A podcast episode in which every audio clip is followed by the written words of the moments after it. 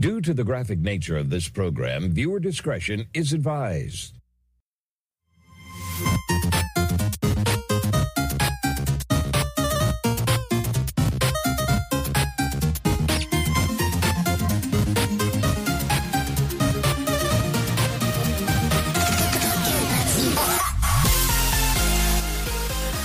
Alright, what is crack-a-lackin'? Welcome to the Digital Formula Podcast. My name is John. Uh, I will be hosting this podcast series. Um, so this is season one, episode one. Uh, getting off to an interesting start. Uh, woke up probably about noon, worked night shift last night. Get a uh, text message from my mother saying, Are you off? Well, yes, yes, I am off there's a tree in the house.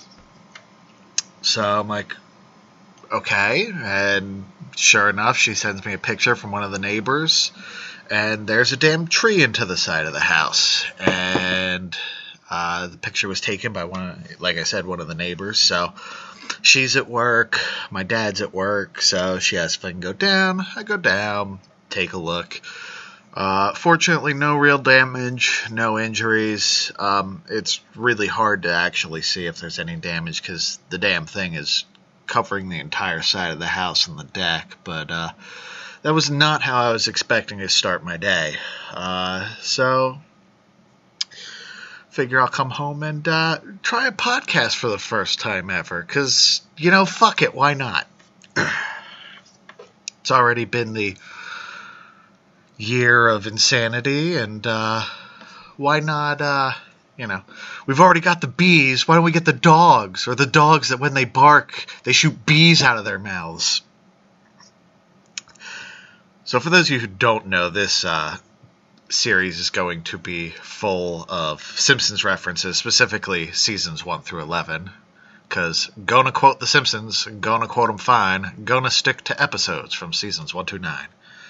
Um, but anyway, so um, welcome to the Digital Formula Podcast. Uh, in this series, uh, it's mostly going to be uh, Formula One from the perspective of me, which is uh, there's a lot of podcasts out there from you know Britain, other countries, uh, but there isn't a lot of podcasts seeing Formula One from the perspective of an American and uh, incorporated into that, I'll tie in uh, digital racing, so like the you know Formula One video games, a couple other games, and really racing in general. Um, but I have a feeling that you know it's going to be very easy to get derailed. So we very well may end up talking about anything. You know, this may end up like uh, the Angry and Negative podcast, where one second they're talking about Flyers hockey, and the next they're talking about their feces.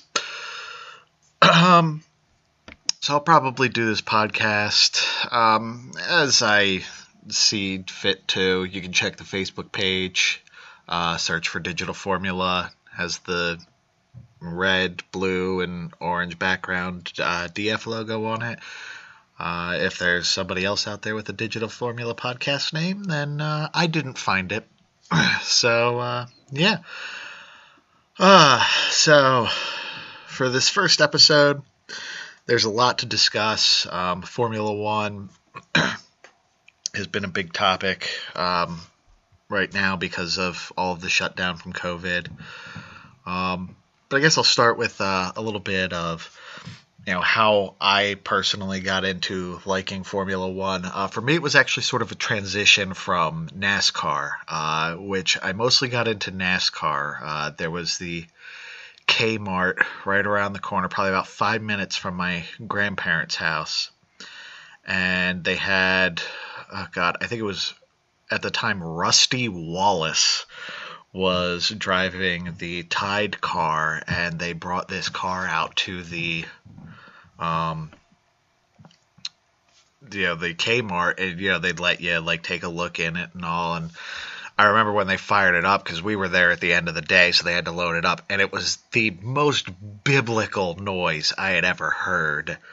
Um, but that car was just, I thought that was the coolest thing since sliced fucking bread. Uh, and I, yeah, so I ended up watching all the time. I was probably in second grade, so that would have been 97, 98, probably 98. Um, yeah, instant. Yeah, my dad watched a little bit. I hadn't really paid too much attention at that point, but I started watching. Fell in love with Dern, Dern Dale Earnhardt Sr. Um, you know, just his racing style. Uh, I, I, mean, who who doesn't love the Intimidator? Uh, so followed him until 2001. Obviously, he passed away uh, at that point. Uh, oops. Uh, at that point, I s- started following Kevin Harvick a lot uh, since he kind of replaced uh, Earnhardt Sr.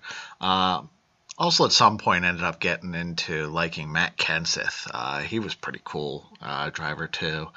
Um, they both seem relatively level-headed, down-to-earth guys.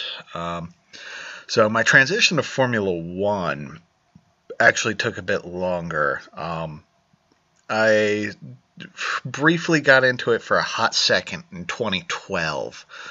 And I found it initially from the there was like a trial for the F1 2012 video game, and I remember trying it and just being terrible at it. But the cars were com- not completely different, but they were significantly different. Um, believe they had anti-lock brakes. Uh, you couldn't actually. It was a some sort of rule that you couldn't brake while turning, so you had to brake before getting to the corner, then turn, and then you could accelerate out of it. Um, uh, something weird like that. I just remember being biblically awful at it, so I pretty much gave up on that. Um, but at this point, NASCAR was starting to lose me. They went to the playoff style, and I was not about that at all.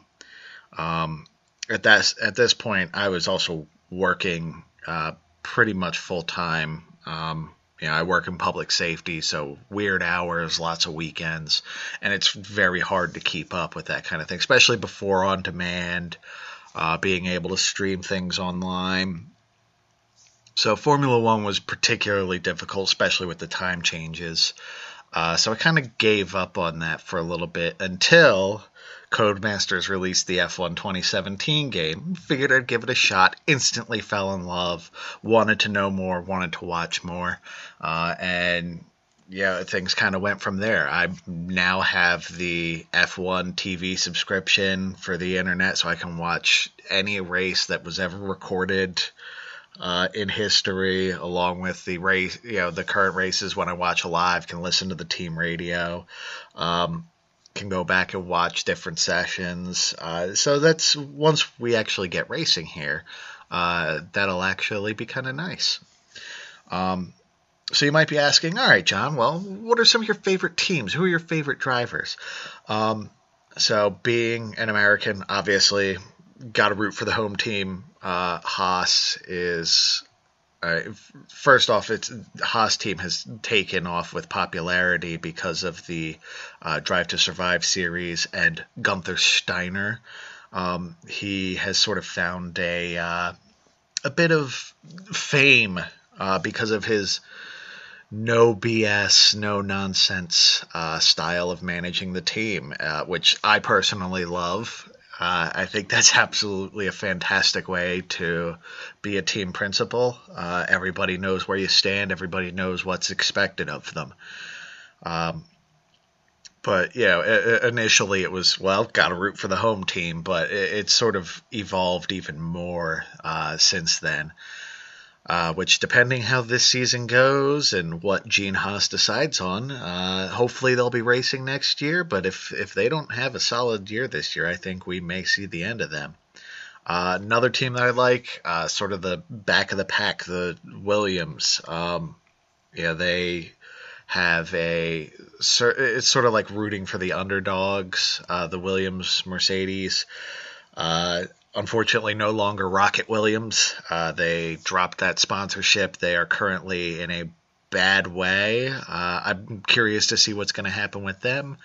Um, and then probably one of my other big ones is um, McLaren. Uh, they've been around forever. They've been a fantastic team. Um, you know, they've had some of the greats come through, and now they're going to have Daniel Ricciardo driving for them. So uh, all the more reason to like them. Uh, Ferrari, you know, there's something about them that I do kind of like. There aren't really any teams I don't like. Um, even Red Bull, like, you know, people have kind of a love hate relationship with what I've seen from Red Bull, and I don't really care either way from them. I just think that Max Verstappen is a fucking asshole, and he can take a long walk off a short cliff. Um, anyway, some of my favorite drivers Ricciardo. He's the official driver of Brain Trust. Shout out to Brain Trust. Um, he is just an all around fantastic guy, has a great personality. Um, his he, but you know, so he's got this hilarious. Shut up. God. Um, he's got this. Sorry, this is my work notification. He's got a fan. Daniel Ricciardo has a fantastic sense of humor. Um, yeah, great on and off the track. Genuinely a very nice human being, very good all, all around guy. Um, on the track, he is, you know, and even in the paddock, he knows when to turn it off. On the track, once he jumps in that car, he is a hundred percent business. Um, to hear, you can hear it in the team radios, the f- level of focus that he is racing at and it's it's quite impressive to see. Um, you know, so you know, hilarious off the track, good guy off the track, and on the track, absolutely fantastic racer. I think, yeah, I mean, you've seen what he's able to do in Red Bull. I'm really hopeful. Going to Renault, I feel like he may have kind of shot himself in the foot, but going to McLaren, uh, I'm very hopeful for the future for him, and I'm looking forward to seeing what he does with them. Um, one of my other big favorites, Kevin Magnussen. Um, Suck my balls, mate. Yeah, he just he kind of reminds me a lot of Dale Earnhardt Sr., sort of that intimidator uh, style racing. He's very much like Gunther Steiner in that he is a no nonsense guy. What you see is what you get. Um, and he's he truly is in it to win it. Um, I feel like he has a little bit more difficulty telling the team exactly what he needs out of the car, but yeah, so he sort of has trouble getting getting it right. He he's, he's he seems to be either very on or very off, but when he is on, he is ridiculously fast. Um, so, and you know, and he's a Haas driver, so again, kind of got to root for the home team. Um, so, and then there's a few drivers uh, who aren't, you know, who I've kind of been keeping my eyes on. Um, Lando Norris, obviously, he, um, yeah, is driving. He's going to be racing with uh, Ricciardo next year at McLaren he, him and Ricciardo already have an absolutely fantastic relationship. Uh, if you haven't seen it, look up the video of the press conference where Ricciardo asks him if he even has pubes yet, and I mean they're both dying hysterically, and everybody's kind of confused, doesn't really know what's going on. But it's one of the funniest exchanges I've ever seen be, between two drivers. Uh, it, it, I'm I'm very excited to see how they're going to work together. I think it's going to be a very electric uh, team uh, next year. I, th- I, think McLaren, with any luck, this may be that spark that the team needs to really get them moving. Uh, the two others, um, you know, George Russell, uh, currently with Williams. I think when he gets into the right car, he's going to be fantastic. Uh, I think if Williams could get their shit together, uh, it would be significantly better as well. Uh, but yeah, he's not. I don't think he's in the right car. I think if he can move up to uh, Racing Point, Force India, whatever the fuck they're called these days, um, I think he could, you know, do significantly better. Um, yeah, it, it, it, he's kind of stuck between a rock and a hard place right now. Uh, yeah, I, I'm curious to see where he's going to end up. I think if he ends up in uh, you know, one of the top team drives, you know, Mercedes. I think he could be one of the next great champions. Uh, Nicholas Latifi, uh, first off, great name. Um, shout out to Nick. And I think that he, um, yeah, Latifi is he did pretty dang well in Formula Two from what I've seen and some of the other uh, championships. I think that he doesn't necessarily have the same potential as the George Russells or the Alex Albons, but given the right circumstances, I think he can be very successful. Uh, and I'm I'm very excited to see what the future holds for him as well. Um, all right, so enough of that nonsense about me and what I think, and yeah. So let's get on to some uh, F1 news. So today's June third, um, and it was just announced within the last couple days the first eight races of the 2020 season have finally been announced. I have been waiting for this for a long time. Uh, so the Austrian GP will race on the 5th of July, so that's July 4th weekend. Um, that Sunday, we'll finally have some Formula One. Uh, the next weekend, they will race in Austria again, so that will be the 12th of July. Then they will go to Hungary for the Hungarian GP on the 19th of July. There will be a break and then they'll go to Silverstone for the British GP on the 2nd of August. Uh, then they will race in Silverstone again on the 9th of August. Uh, the 16th of August, you'll have the Spanish GP. The 30th of August will round out the month with the Belgian GP in Spa. And then on the 6th of September, we will have, so I guess that's uh, Labor Day weekend.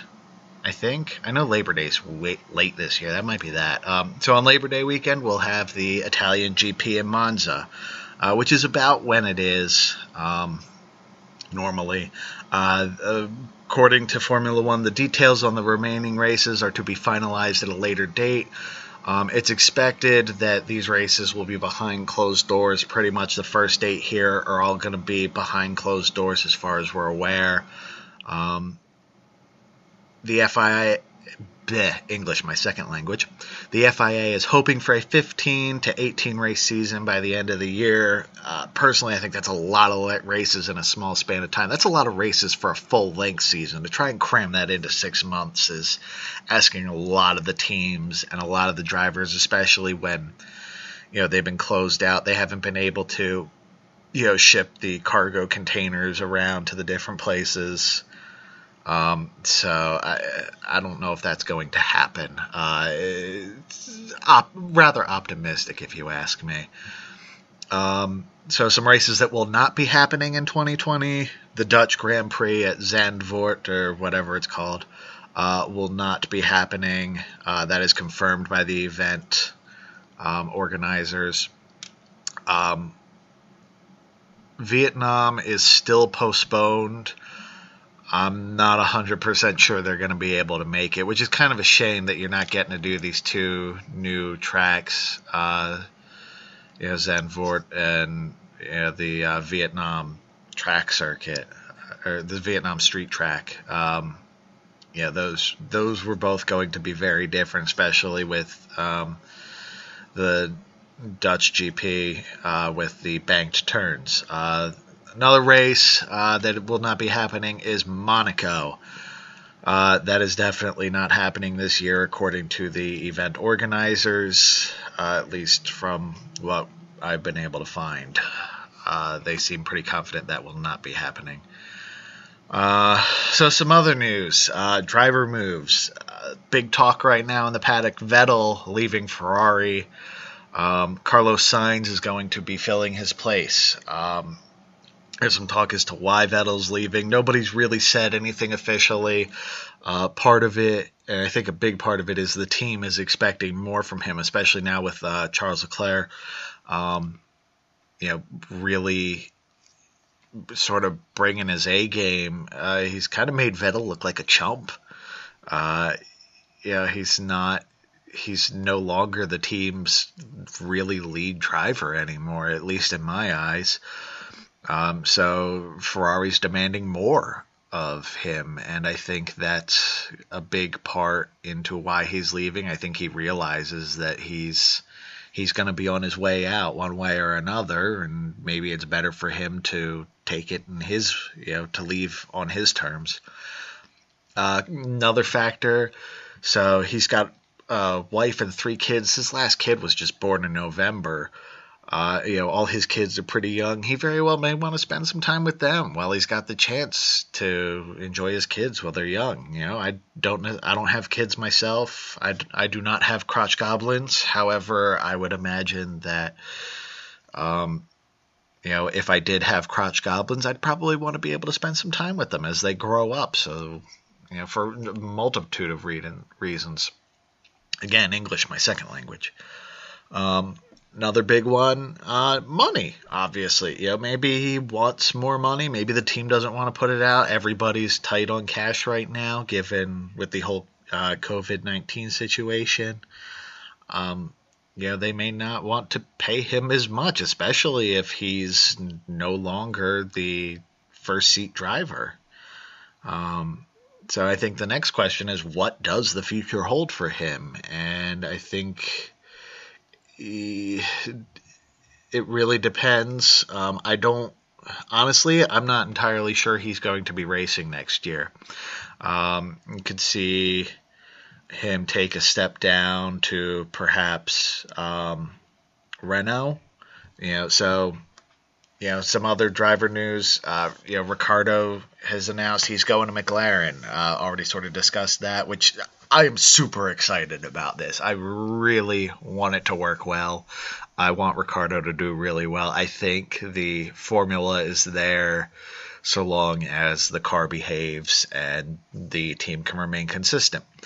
Um, but on that note, tying into Vettel, um, you know, who's going to replace Daniel at Renault? I could see Vettel theoretically doing it if family you know that family reason I said isn't driving his departure from Ferrari, uh, but that's kind of a big step down from Ferrari. It's it's not necessarily unheard of. I mean, Kimi went back to Sauber, but uh,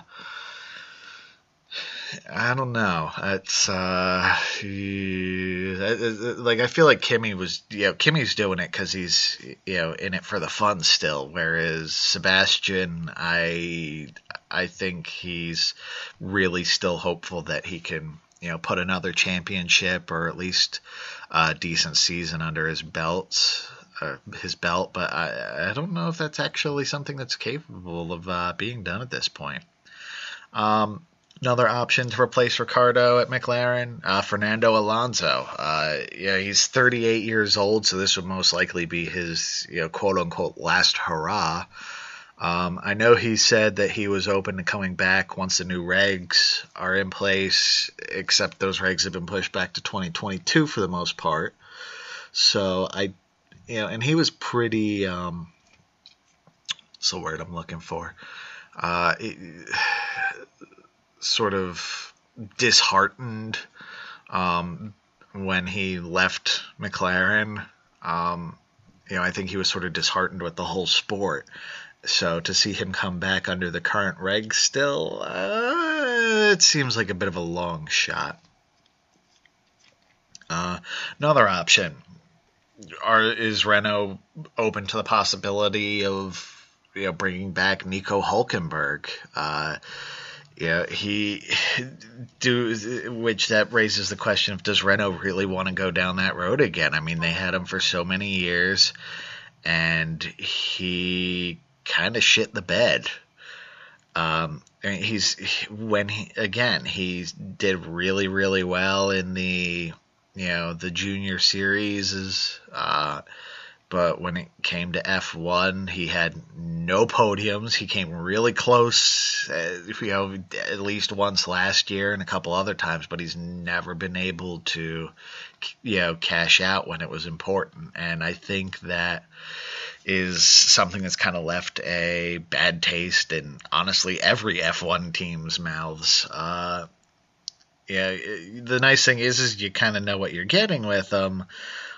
Uh, yeah, but that's not necessarily a good thing, especially if it's, you know, you're not getting podiums.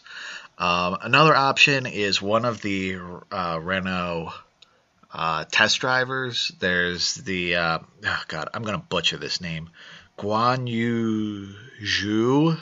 Oh God, I butchered the hell out of that. Um, he's currently racing in Formula Two. Uh, he finished seventh in Formula Two championship last year. He had one pole, but he had five podiums, um, which for a what is it a 12 race season? That's pretty dang good. Um, I think he kind of let you know if he's if he's got five podiums and he's finishing seventh, it makes me a little concerned that maybe there's a lack in consistency there. But you know, I I don't really know all the details to that. Um, prior to that, his best finishes were in the Toyota Racing Series in 2016. He finished P6 uh, in the championship, and the 2015 Italian F4 Championship. Uh, he finished P2, which you know, finishing seventh in F2 last year makes you kind of wonder does does he have what it takes? Are we going to end up looking at another, you know, Hulkenberg? Uh, especially once you get up to F1. Uh, then there, then there's you know there's still also the possibility that they may go for somebody else that we don't even have on the radar yet. I mean, there's a bunch of options. They could decide to pull somebody up from F3, which would be a little weird, but you know, or you know, there could be somebody else from another team that maybe they'll poach who isn't happy. You know, maybe you'll see George Russell at at uh, Renault next year if Williams goes under. Uh, you know, the possibilities are really endless, and it's kind of hard to speculate. But it's just some interesting food for thought. Uh, so, continuing in the news, um, obviously with the coronavirus, uh, some of the 2021 regs have been pushed back. Others have been moved forward and actually changed a bit.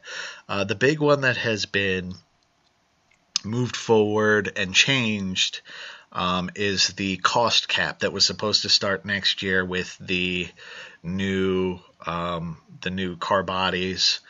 Um, it was going to be 175 million US. Uh, that is now going to be 145 million US starting next year. Uh, in 2022, that will go down to 140 40 million US and then 135 million US 2023 and onward. Uh, for 2024 and beyond, the cap can be adjusted to take inflation into account. Uh, and according to the FIA, this can be brought forward into the 2021 to 2023 range if the inflation is over 3% in those years. And this is economic inflation, obviously. Um, the reason they're doing this is the initial cap um, covered expenditure. So the initial cap uh, covers the expenditures that are related to car performance.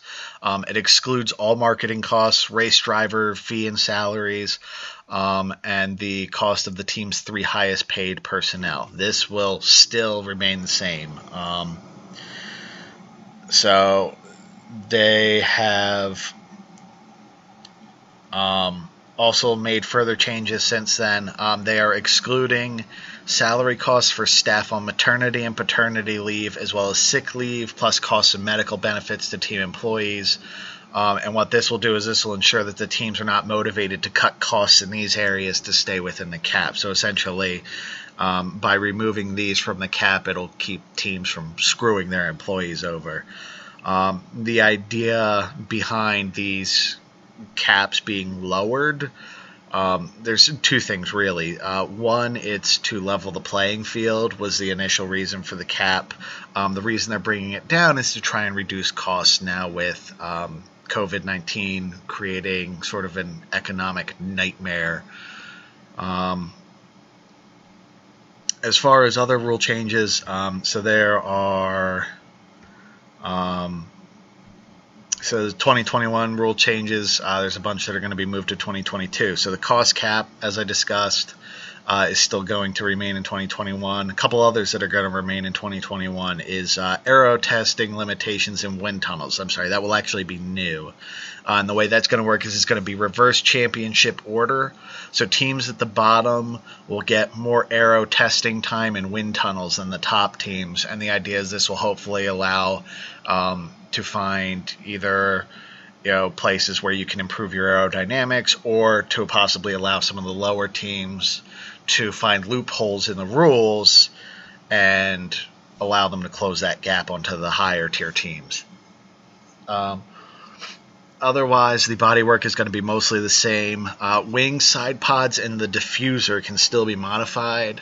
Um, there are also going to be changes to the floor of the cars to prevent so much downforce that the cars would essentially require development of new tires, as the current one, tires would essentially be chewed up by the increase of downforce with um, the increases. Um, it'll make the cars about a half second slower per lap, which is about what the teams would find during off-season testing. So the idea is that by keeping the speeds at roughly the same, you won't have to develop new tires since they're going to develop new tires for 2022. Um, the new era cars obviously have been postponed to 2022. Um, one of the other new things coming for 2021 is they're going to have a reduction in the number of power unit upgrades, along with a reduction of bench testing time limits. Uh, grid penalties will be in effect, like in previous seasons, in the event the team goes over the allotted number of upgrades per season. Um, and again, all of these changes are designed to reduce costs to the teams and help level the playing field. Um, another rule change, which actually goes into effect this year, the rule has already been ratified. Uh, there will no longer be a restriction on the number of design changes to driver helmets. Uh, it used to be that one change per season uh, was the limit, except for special events like the 1000th race uh, in China last year. And what this had to do with was uh, fans being able to tell which driver was which in the team cars. You have two cars that look exactly the same. Well, everybody knows, all right, driver A has a yellow helmet, driver B has a silver helmet in a red Ferrari, so they know who's who based on that helmet color. Um, so that's why they made the rule change because there were drivers like such as Daniel Ricciardo who likes to change his helmet very frequently. Uh, however, there's two things that kind of render this pointless. Uh, the first one and the big one is the addition of the halo uh, since 2018. Um, it makes it rather difficult to see the helmet anyway, so it, it's kind of a moot point. Um, the other thing is on top of, and this has been as long as I've been watching Formula One, on the camera mast on top of the car for the second driver's car, the mast has fluorescent neon yellow stickers on it. If you can't see that even at 220 miles an hour, then you probably need to get your vision checked. Um, so yeah, that uh, so that concludes the news uh, as far as Formula One is concerned so to dive into sort of a, you know the other half of what this podcast is going to be about uh, i mentioned that it's not only going to be formula one but also different you know different video games mostly racing related but not necessarily and really could end up anywhere. So today for the second half of the show um, or the last couple minutes i'm going to discuss the new f1 2020 game. Um, something i've been looking forward to a little uh, actually pretty significantly as of late. Uh, releases the 10th of July this year. So it's going to feature the championship as it was originally supposed to run before COVID 19. So it will feature all 22 circuits, including the Hanoi Street Circuit and Circuit Zandvoort, or however you pronounce it, um, despite the cancellations and postponements of the Vietnamese GP and the Dutch GP. Um, I'm certainly going to imagine Monaco is going to be in there as well. It's probably a copy paste job from F1 2019. Um, so the big feature to this game is is going to introduce team management feature known as My Team, which allows you to create and run an 11th team in the grid. So it'll keep all the other 10 teams, and you're essentially coming on as the 11th team, um, which is something I've looked forward to uh, for quite a while. Uh, the idea of building my own team and racing it in F1, I think, is pretty cool. It's sort of like um, the Motos- Motorsport Manager game, except you can drive for your team as opposed to having other people drive for you. And I find that absolute like work may have to find a replacement for me because I may just disappear off the face of the planet. Uh, it, it, it's it's quite possible I'm just going to disappear for weeks at a time and fall into it, and suddenly I'll be emaciated and weigh 80 pounds and super dehydrated, and then work will find me about the time somebody's taking me to the hospital.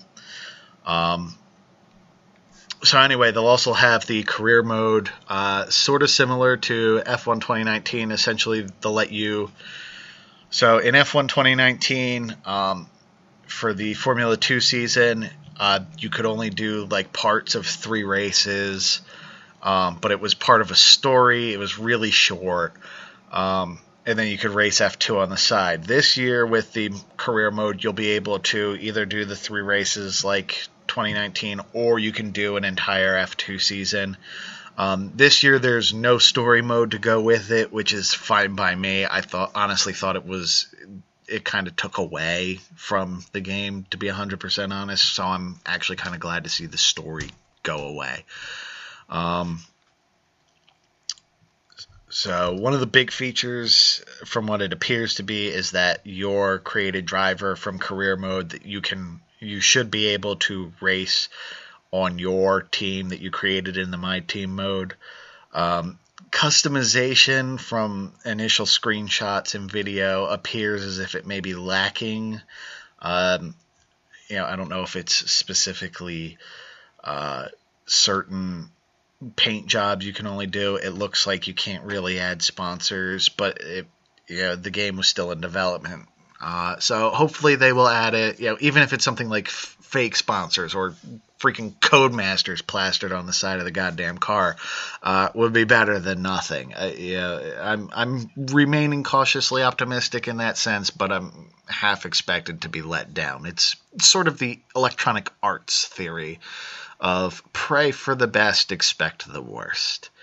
Um, but yeah, like I said, I'm really excited to race as my own created driver for my own team. Um, it, it's that is something that I've kind of wanted for a while now. Um, and I'm very much looking forward to that. Like I said, I may disappear for a while. Um, one of the other features is you can adjust how long the season is. You can do uh, 10 race season, 16 race, or you can even do the full 22 race season. Uh, it also sounds like you can customize which um, tracks are in the shorter season. So if you want to only race 10 season, you know, 10 races and cut out Monaco, uh, you know, you cut out Monaco, Mexico, Canada, uh, you know, what Spain, you know, you can, you know, bring it down to however few tracks you want. Um, at least that's what they're making it sound like. Again, I'll believe it when I see it, but would be pretty cool. The one thing that I'm looking forward to, uh, along with I know my buddy Ryan's been looking forward to, shout out Ryan, uh, is split screen. It is about fucking time. All right, I don't want to race people virtually. All right, I, I have no problem racing friends virtually, but what happens when they come over? I gotta like buy six copies of the game just so we can all hang out and bullshit around the track. No, I don't I don't want that. I just want to have the old fashioned split screen. You know, I don't want to do all these leagues and shit online. I no interest whatsoever. That takes too much time, too much hassle, too much stress. I just want to have some fun with it with a few friends while having a couple drinks. You know, that's something that I've been hoping they'd bring back for a long time. So to finally see it is absolutely fantastic. Um, one of the other things I am actually hoping for a little bit uh, would have been nice during this whole COVID quarantine uh, would be for cross-platform. We've seen it in the new COD where you can, you know, if you're on a PC, you can play somebody on the Xbox or PlayStation. I really think that would be pretty cool. Uh, that that holy smokes I, it's it's if it hasn't happened if it doesn't happen this year it's got to happen within like the next five years um i i because that would be it's it, the technology's there why is it not happening you know it's the peter griffin why are we not funding this thing um yeah um, which is probably going to lead into a bit of a rant here because I do have a thing with the whole game versus sim. Um, you know, so we've got these.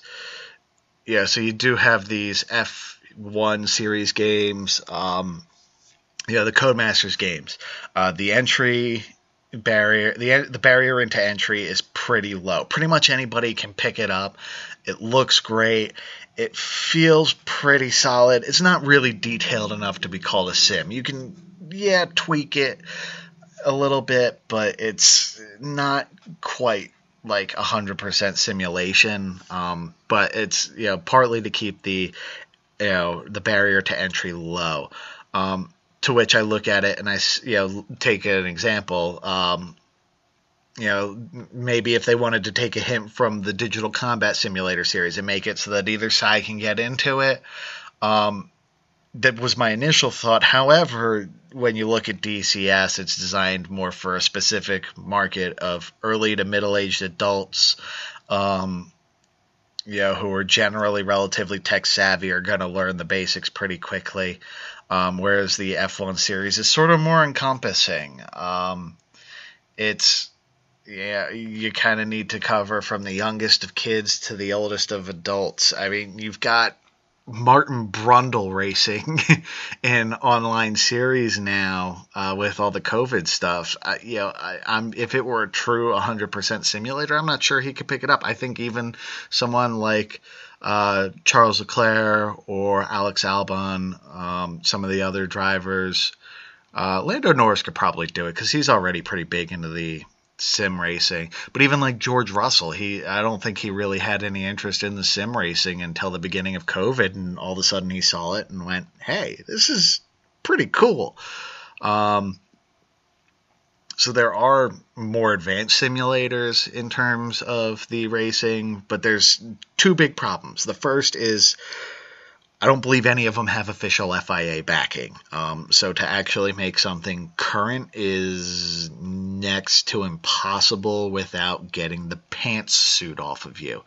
Uh, the second part of that is they're all online only, like iRacing, um, or they have ridiculously high barriers to entry. Uh, you know, where you have to have like the H block shifter and know, or like the fancy steering wheel. Like I've got like a ninety dollar wheel that I got rebuilt uh, off Amazon, and I've had it for about five years now. It does the job. It's nothing fancy, but it does the job for you know, sim racing or for American Truck Simulator or Dirt Rally, you know, whatever. You know, it, it, it does the job. Um, but yeah, like some of these guys, you know, to truly benefit, you have to spend hundreds of dollars on this equipment. And I don't think you're going to, you know, it, just the games alone. I mean, you know, for iRacing, it's ten dollars just for the game. Plus, there's a subscription fee. Plus, if you want to get into more specific vehicles to get into whatever league, you have to spend even more money just to buy the cars, essentially. And then you still have to fight your way through it all. And uh, with something like iRacing, the safety rules are so weird that you know you get one troll that decides to mess you up that can ruin your entire uh, iRacing career and yeah, then you have to either create a new account or I'm not exactly sure how that works. I've never done iRacing, but that's been a big turnoff for me is the fact that it's an online only thing, which means there's schedules, there's yeah, you, you have to race other people, eh, know, especially at the lower levels. There's probably a bunch of trolls, griefers, whatever you want to call them. I, I can't be bothered. First off, I work a rotating schedule, all right? I, I can't you know, guarantee that I'm going to schedule oh yeah, let me block off this Friday night for, you know, an iRacing event. Bitch, I work. All right, some of us have to actually work for a living. We can't make money off of being content creators. Um, so in terms of that, if there was a high fidelity simulator for F1 that wasn't online only and had backing from the FIA, I'd probably jump on it. I'd be willing to probably pay close to like a hundred bucks for something like that.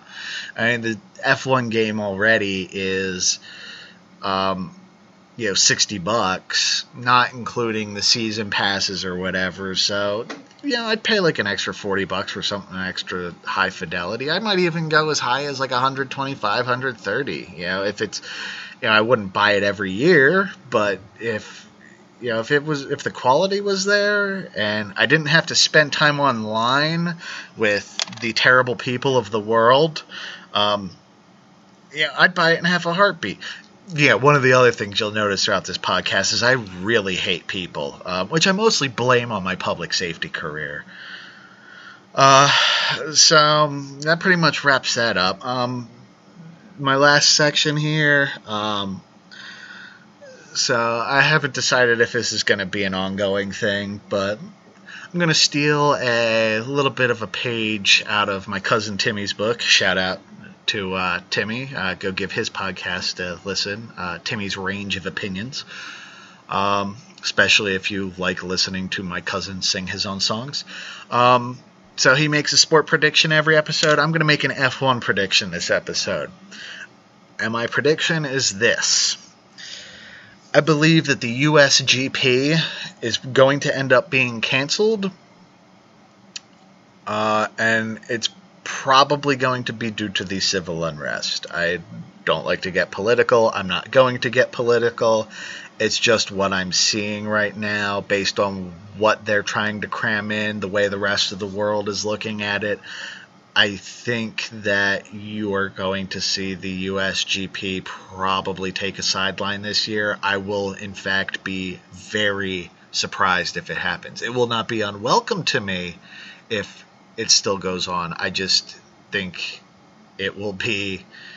I'll be very surprised by it. Um, uh, yeah, it's obviously a very fluid situation. Uh, things are changing by the hour, um, but you know we'll uh, we'll see what happens. Um, so yeah, that pretty much uh, does it for the uh, Digital Formula podcast for today. Uh, you can like us on Facebook, search for Digital Formula. I'll get a link somewhere. Uh, still debating on Twitter. Don't really use it personally. Um, I'm an old man. What the hell is Instagram? I, I have no. I, I, I don't quite understand what that is. And Snapchat isn't that for nudes? I don't have that either. Though if it is for nudes, maybe I should. Um, and you know, subscribe to us wherever you get podcasts, uh, so you know when another episode uh, comes out. Till then, take care Stay safe, and we'll see you next time.